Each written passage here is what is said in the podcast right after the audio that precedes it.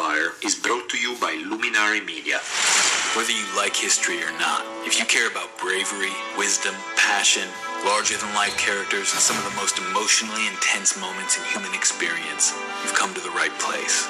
Daniele Bolelli is a university history professor, a writer, and a martial artist. He shall be your guide in a journey to the place where history and epic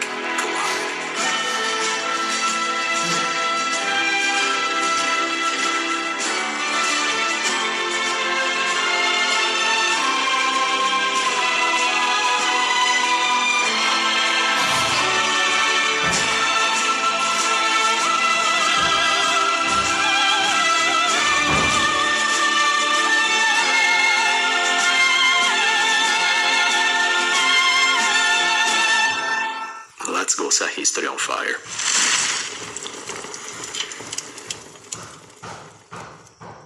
Okay, the man himself join us today, Mr. Dan Carlin. Very, very welcome. How are you, Dan? Uh, I'm okay. Thank you for having me on, pal. It's always a pleasure to chat with you. So, Dan Carlin, the author, check that out. Writing books now. Tell us a little bit about this book. Let's just cut to the chase and jump into it. Um, everybody, you know, there's been lots of people who have been wanting to see your work in print. Now it's happening. What is this work looking like? What are the chapters about? What are the main topics? Or anything else you feel like adding to that? Well, you're right. People have been asking for just straight up transcripts for years and, and or to translate the transcripts into other languages. So hopefully this is better than straight up transcripts. Um, we were talking with some publishers a while back about books, and people have been br- bringing this up for a long time. And they said, uh, you know, you must have a lot of material to work from. I mean, it should be pretty simple to put together something. And then they said, well, what are you interested in?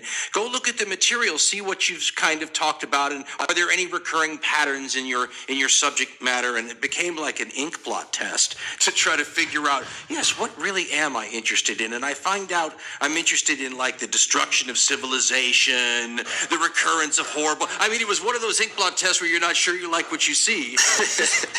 this book, this book is essentially the alternative title for it was, and they lived happily ever after. I love but. But, yes, but it has to be a nonfiction book, and I wasn't sure that would meet the criteria. No, no rainbows and unicorns in it. It's very typically uh, my kind of work, but.